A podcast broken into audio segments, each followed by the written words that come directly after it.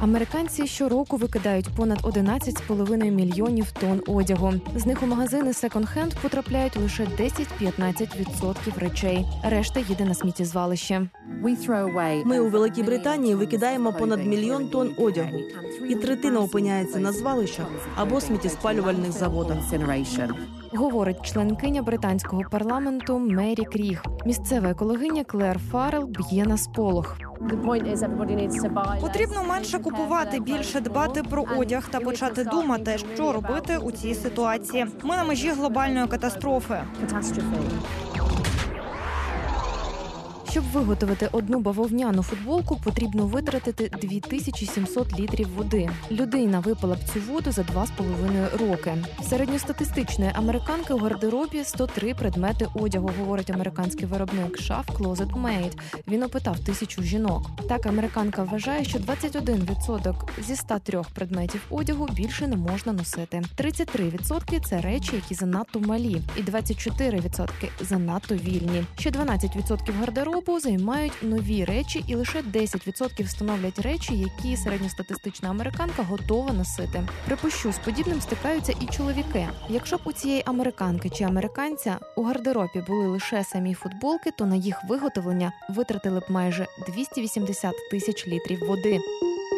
Людині б знадобилося двісті п'ятдесят сім років, аби випити всю цю воду. І лише десять відсотків води витрачені недарма. Але, звісно, в гардеробі ж не самі футболки, є й джинси. На виготовлення однієї пари певної моделі від вирощування котону, з англійської це та ж бавовна, і до подальшого прання під час носіння йде три тисячі сімсот вісімдесят один літр води. Такі підрахунки провів виробник джинсового одягу американської компанії «Левіс». Тож, виходить, води витрачається ще більше. Створити пару джинсів чи проїхати на авто майже сто тридцять кілометрів, а викиди парникових газів в атмосферу будуть однаковими. Але ж в наших шафах є й речі синтетичних тканин, наприклад, з полієстру. Коли одяг перуть у пральних машинах, від нього відділяються мікроволокна. Вони дуже дрібні і легко потрапляють у каналізацію через очисні споруди у річки і море, розповідає засновниця першої в Україні платформи свідомої моди Sustainable Fashion Pet Яна Червінська. Ці мікроволокна не розкладаються, а тому створюють серйозну загрозу для водного життя. У харчовому ланцюжку це виглядає так. Планктон, риба та молюски з'їдають мікроволокно. Потім самі стають їжею для інших тварин або для людини. Тож виникає питання, як ми дбаємо про себе і що залишимо наступному поколінню.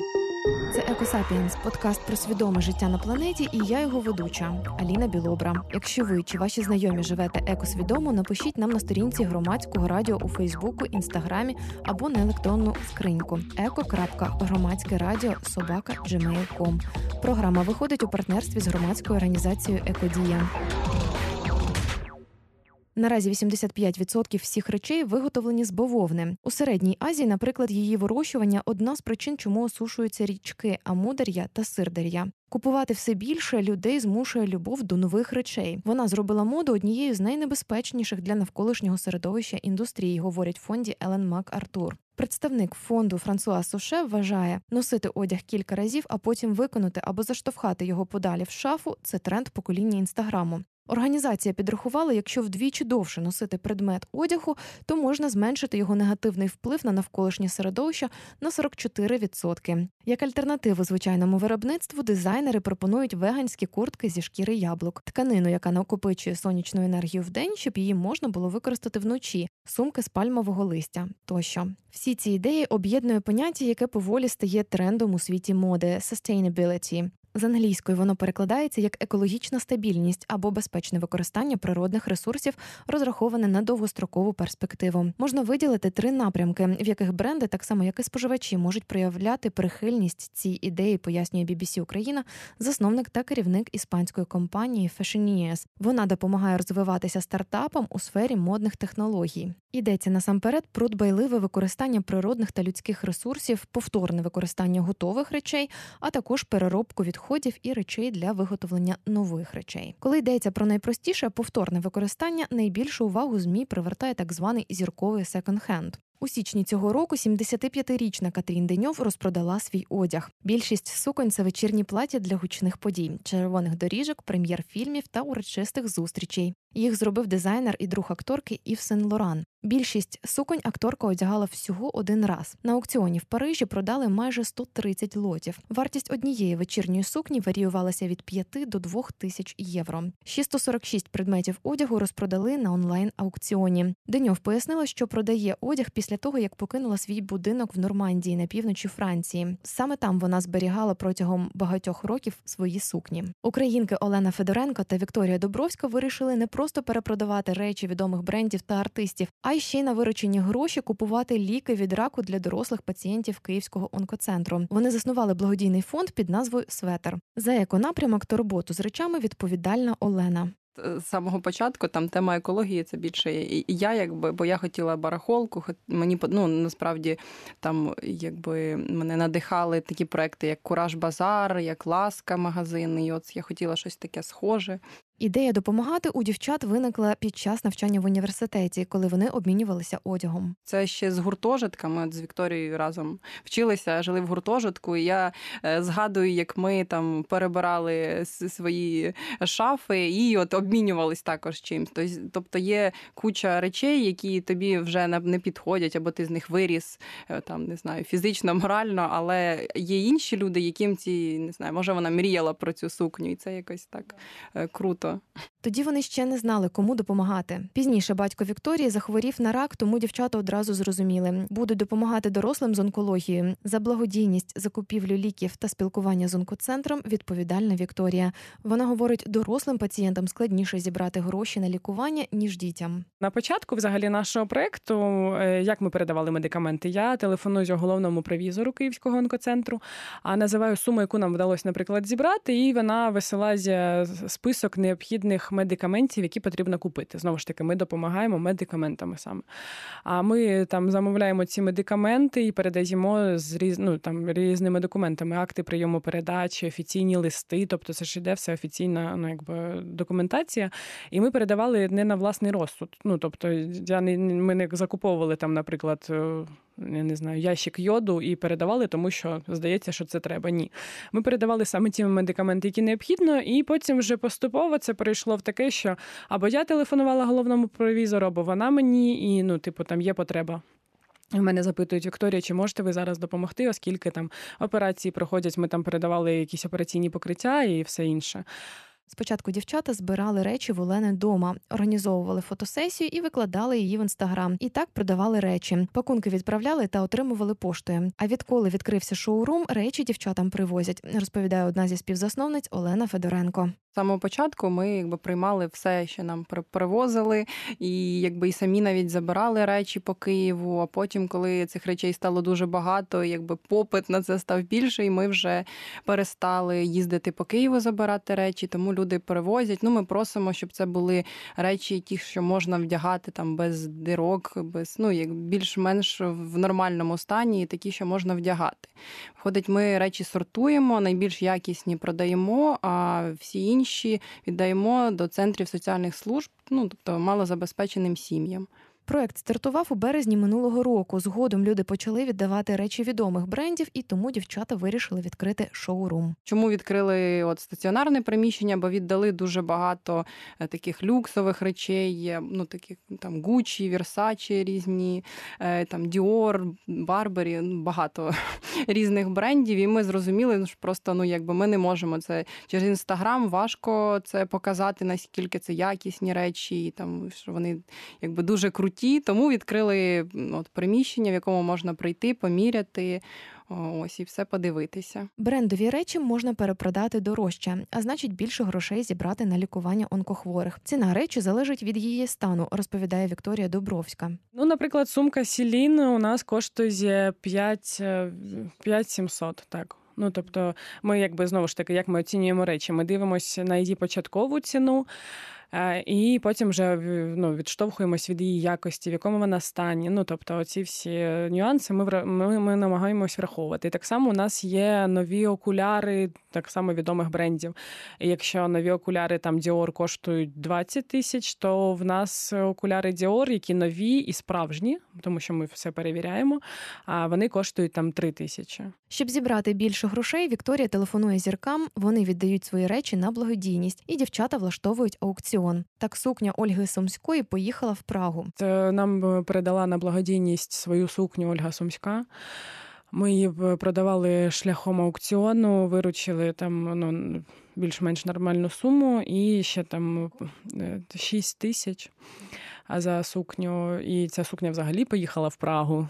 Так, це було класно. І потім ще продали якісь речі. І виходить, в сумі там було близько дванадцять тисяч гривень. І ми знали про те, що один пацієнт потребує препарат. І ну, ми, звісно, його купили на цю суму, передали. Там ситуація була дуже важка з пацієнтом. Ну, і мені телефонувала саме його жінка, яка, ну, знову ж таки, попросила про цю благодійну допомогу. І потім, не знаю, свято якесь було, вели... да, Великдень був, і мені приходить смс-ка, я сижу, там святкую, там з мамою, все інше, і мені приходить смс-ка, привітання там, з Великоднем, там, вдячність за нашу роботу, і я сижу, я, я, я Я мало не розплакалась, якщо чесно. Ну, це, це було дуже так. Ну, Великдень, всі святкують, а мені приходить смс-ка вже через, ну, через пару місяців, здається. Ну, тобто люди все одно вдячні. Вікторія перевіряє всю інформацію, чи дійсно людина проходить лікування, які ліки їй потрібні і чи записано ліки на баланс лікарні. Вся ця робота займає багато часу. В шоурумі дівчата працюють самостійно, сортують, прасують речі, відправляють та приймають пакунки, закуповують ліки. В майбутньому вони хочуть найняти команду. Раніше всі гроші віддавали на благодійність, говорить Олена Федоренко. До, якби, до стаціонарного магазину ми працювали так, що був повністю якби, благодійний проект. Ми всі виручені кошти віддавали. Ну, якби на ліки, купували на всі виручені кошти. А зараз, коли відкрили приміщення, і ми платимо оренду, платимо, якби, і там, не знаю, пакети, бірки, ну, всі, якби, ці витрати, і собі на зарплати. Якби до цього в нас були роботи, а ми вирішили займатися цим вже повністю, бо якість якби, цієї роботи також. Коли в тебе є якась ще основна зайнятість, то ми так цим займалися як хобі. І тому це приносило насправді там мало коштів, мало людей. Тепер дівчата присвячують весь час проекту і більше не купують собі речі в інших місцях. Навіть на інтерв'ю вони прийшли у сукні та костюмі, які придбали у своєму магазині, говорить Олена. Насправді, після того, як в нас з'явився магазин, я не знаю, ми майже не купуємо ніде одягу, крім свого магазину. Ось. У нас ще є такий приємний бонус і для нашої там, майбутньої команди. Це п'ятдесят відсотків знижки на якби, весь одяг. Тому якби, і зараз навіть. До того, як дівчата відкрили свій шоурум, Олена завжди купувала речі в магазині «Ласка» у Києві. Там сортують одяг, а потім віддають у благодійні фонди, інтернати або нужденним людям. Частину речей продають у магазині, і ці кошти Кошти також ідуть на благодійність. Магазин працює з такими проектами, як «Таблеточки», благодійний фонд, який допомагає важкохворим дітям. А також працює з гостомельським притулком для бездомних тварин та фондом «Жизнелюб», який допомагає літнім людям. За шість років у магазині «Ласка» зібрали понад двісті тонн речей і отримали за них один мільйон гривень. Олена хотіла, щоб їх з Вікторією проект був схожим на «Ласку». В «Ласку» завжди ходили, і в «Ласку» навіть віддавали речі, секонд-хенди. Це, не знаю, по Києві По Києву їх дуже багато. Я не знаю, я завжди загалом любила кудись піти, от секонд-хенд, там можна цілий день ритися, щось таке, нарити дуже якусь класну, круту річ. Ось, тому завжди, якби це було цікаво. Не всі українці купують речі в секонд-хендах, розповідає Олена. У нас навіть є от такі там на, на наші там подруги, які е, речі в нас не купують, ну, одяг не купують, але вони готові в нас купити сумку, купити окуляри, тобто більш таке те, що подалі від тіла, не знаю. Вікторія вважає, що більш консервативні люди радше купуватимуть нові речі. Дівчата говорять, в їх магазині речі проходять термічну обробку. Вони їх міряють на себе, коли добирають образи для фотосесії, а тому одяг є безпечним для людини. Як для мене, то в магазині, якщо ти приходиш в магазин з новими речами, всі люди їх там міряють. І туди може зайти будь-хто і це поміряти. І так само залишити якусь хворобу. Але українці не єдині, хто сумнівається, чи варто носити одяг, який вже хтось носив. Щоб переконати китайців купувати чи брати в оренду вживані речі, пекінський стартап YouCloset, який дає на прокат модний жіночий одяг, зняв рекламу. В ній впливова блогерка з соцмереж Дзянь Чача веде глядачів на екскурсію у пральню промислових масштабів. Вона показує пароочищувачі, мікроскопи і ряд пральних машин, в яких перуть речі перед тим, як давати їх у використання. Наприкінці ролику блогерці пропонують склянку води, пропущену через пральну машинку. Автори натякають, вода дуже чиста і її сміливо можна пити. Героїною наступної кампанії для YouCloset обрали молоду бізнес-леді. Вона бере на прокат гардероб для роботи і врешті-решт стає успішнішою за свого боса, а відтак потрапляє на сторінки журналу Forbes. Таке відео повинно переконати китаянок уважніше підбирати одяг для офісу. У цьому сенсі YouCloset повторює шлях компаній з Нью-Йорка, Сан-Франциско та Британії. За даними китайської компанії, в її базі вже зареєструвалися десять мільйонів китаянок. Втім, це ще не означає, що всі вони стануть користувачками. Гігієна – це не єдине, що викликає занепокоєння, розповідає Олена. В її квартиру раніше звозили весь вживаний одяг. Знайомі запропонували покликати батюшку, аби він освятив квартиру, бо вживаний одяг, на їх думку, нібито має погану енергетику. Мені, так як в мене там всі речі зберігалися раніше, мені часто казали, що «та ти от не боїшся, там якась аура від цих речей, що кожна річ несе в собі якийсь там, ну, щось більше, ніж просто річ, що може якась зла людина його на, на, на їх носила, давай батюшку до тебе приведемо, освятим тобі квартиру», ну навіть таке говорили. Ну, я дуже якби сміялася з цього всього. Олена не вірить в забобони. Дизайнерка прикрас переробленого пластику Марія Сорокіна говорить, що купувати в секонд-хендах або брати речі на прокат українцям заважає досвід дев'яностих років, коли такі речі були синонімом бідності. Це не, ну, не стидно використовувати одяг або ще щось другий і третій раз. Мені здається, якщо у людей є така мулька, що це якось неправильно, сорома, і ми що там самі бідні, це просто тому, що багато у кого дитинство пройшло да, в дев'яностих, або хто там був вже дорослою людиною в дев'яності, і е, коли не було якоїсь іншої альтернативи. І тепер треба суспільству трошки наїстися, почути себе захищеними, впевненими в завтрашньому дні, і коли ми трошки стамо більш заможними, то таке питання, як за секунду ця джинсовка чи ні, перестане взагалі, я таке питання перестане вставати і лякати. Ситуація складніша, ніж здається. Європа та Америка викидають десятки мільйонів тонн речей щороку. Частину відправляють в Африку та Східну Європу, в тому числі в Україну. А відтак їх непотрібні речі, їх проблема стає нашою. Оскільки тепер після повторного використання, якщо ми не знайдемо одягу іншого функціонального застосунку, він опиниться на наших сміттєзвалищах. За результатами дослідження Асоціації підприємців легкої промисловості, за дві тисячі сімнадцятий рік до України завезли сто тридцять тисяч тонн товарів секонд-хенду. Таким чином, Україна посіла третє місце за кількістю споживання таких товарів.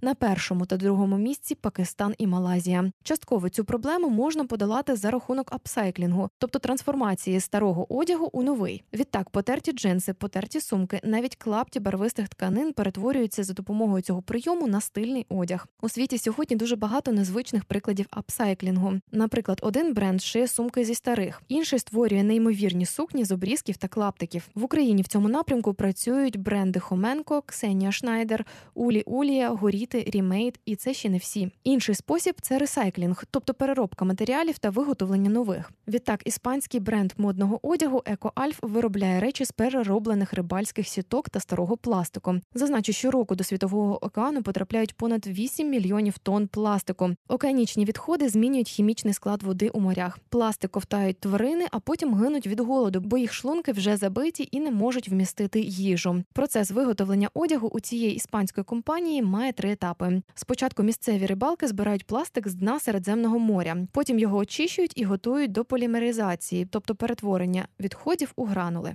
І нарешті пресують, із гранул виробляють тонке волокно, з нього роблять нитку, а з неї тканину для яскраво-кольорових двобічних дощовиків та курток з нейлону. У вересні минулого року компанія EcoAlf відкрила своє представництво в Таїланді. Проект Upcycling the Oceans підтримало управління туризму країни та нафтохімічна компанія Global Chemical. За даними EcoAlf, шістдесят відсотків пластикових відходів потрапляють в океан із країн Азії. Тайська філія проекту планує спочатку зосередитися на просвітницькій діяльності. Вони збирають сподіваються розказати місцевому населенню, як відповідальніше ставитися до проблем довкілля та зробити своє життя більш екологічним. Ресайклінгом займається українська дизайнерка сережок з пластику Марія Сорокіна. Вона говорить, завжди цікавилася модою, проте поштовх створити свій бренд дав саме пластик. Коли я почала сортувати, я почала бачити, як багато упаковки і е, дуже багато пластикової упаковки генерує людина, е, яка мешкає у місті. І отак одного разу в мене просто загорілася лампочка, і я подумала, що дві свої такі е, теми, в яких я цікавлюсь, да, два мої хобі, це сортування, як би це не звучало, і моду поєднати. І так прийшла ідея зробити прикраси зі сміття. Я ставлю в кавичках сміття, бо насправді це вторсировина, вторресурс.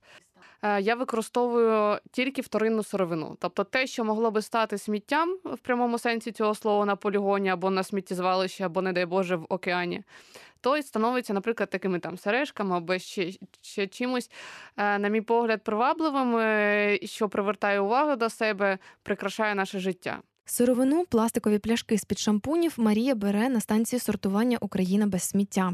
Це матеріали або поліетилен низького тиску Ейч Ді Пі, це номер два. Якщо ви подивитеся упаковку, да, тару, там буде трикутничок ресайклінгу, там може бути два, або це п'ятий номер поліпропилен. Це два дуже безпечних пластика, це пластики, з яких які можна декілька разів переробляти, і це абсолютно безпечні пластики, які не викликають жодної алергії. І це пластики, з яких робиться пластиковий посуд. З цього посуду можна навіть їсти, і розігрівати їжу у мікрохвильовці, і це достатньо безпечно. І тим паче це безпечно носити вироби з цих пластиків на собі.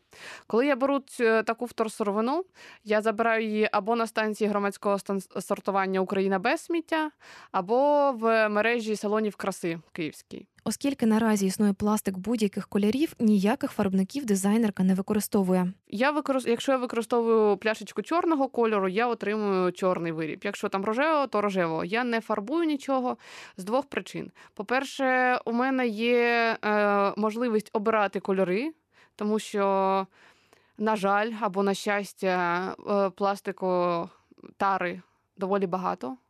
От. А по-друге, для того, щоб не робити композитний матеріал, для того, щоб не змішувати. Тому що композитний матеріал, е, насправді, ну, далі переробляти немає сенсу.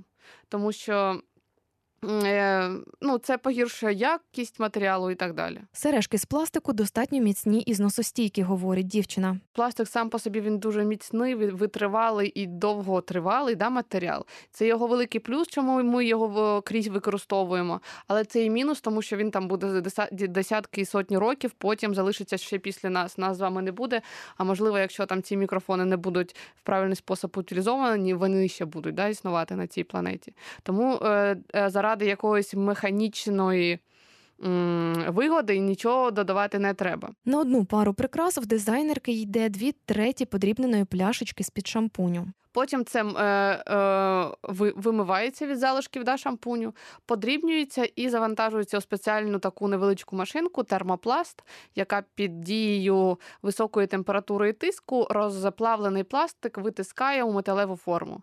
У цій формі е, виріб остигає, застигає, і ми отримуємо там напівготовий виріб, і далі там, якщо треба якась фурнітура або доопрацювання, то це робиться. На одні сережки, я думаю, десь півпляшечки, дві третини пляшечки там шампуню, якщо ми будемо міряти в таких папугах, знаєте, в пляшечках від шампуню. Проект називається «Ребо» і пропагує екологічну стабільність та свідоме споживання, розповідає Марія. Цей бренд «Ребо», він пишеться як «Реб'ю», тому що це скорочено від Responsible Beauty, а вимовляється на французький манер, тому що там відкритий слог як «Ребо». Так от, Responsible Beauty – це перекладається як «відповідальна краса». І мені здається, що можна бути стильним, модним, молодіжним і при цьому дружнім до навколишнього середовища. Аби сережки не потрапили у смітник і не забруднили природу, Марія забирає їх назад. Я приймаю назад на переробку або на утилізацію. в залежності від того, в якому стані є річ. Потім, ну, наприклад, людина поносила, їй вже там не цікаво або з якоїсь причини.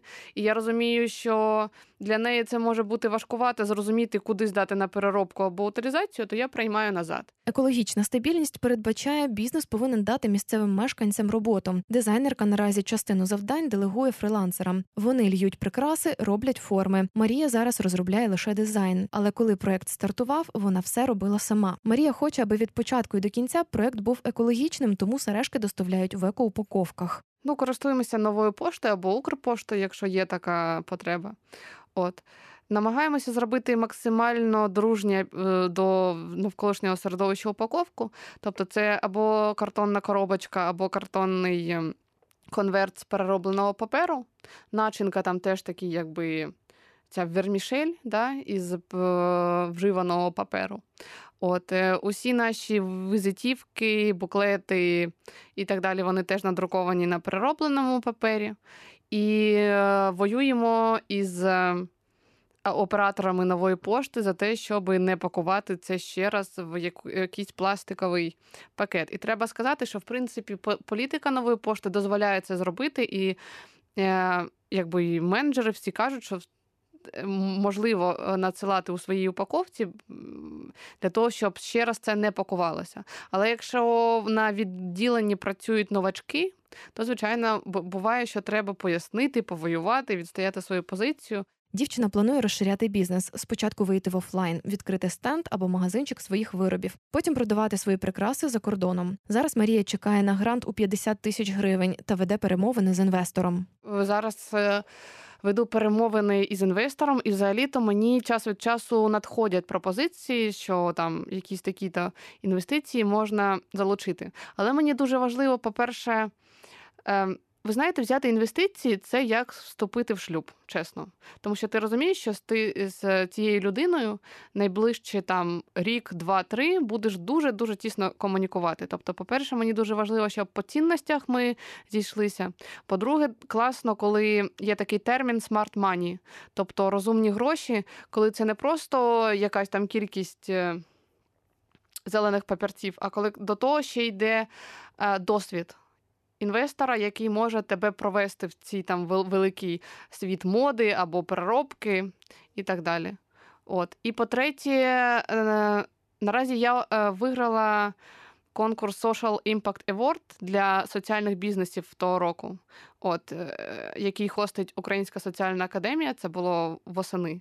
І я ще маю отримати грант, але поки що не отримала. Прикраси дівчина продає по сто-триста гривень. Наступного року хоче заробляти чотири-п'ять тисяч доларів щомісяця. І, як показує практика, це можливо. Так сімдесятитрирічна мисткиня з Нью-Йорку Дебра Рапопорт робить ексклюзивні капелюшки з паперових рушників, упаковки, решток металу та інших вживаних матеріалів. Всі колекції Дебра розпродає на собі за двісті п'ятдесят - чотириста п'ятдесят доларів за одиницю. Незвичні моделі привертають увагу, і люди купують у жінки капелюшок просто на вулиці. Тоді мисткиня продовжує гуляти містом і збирає матеріали, з яких, на її думку, можна зробити цікаві прикраси чи головні убори.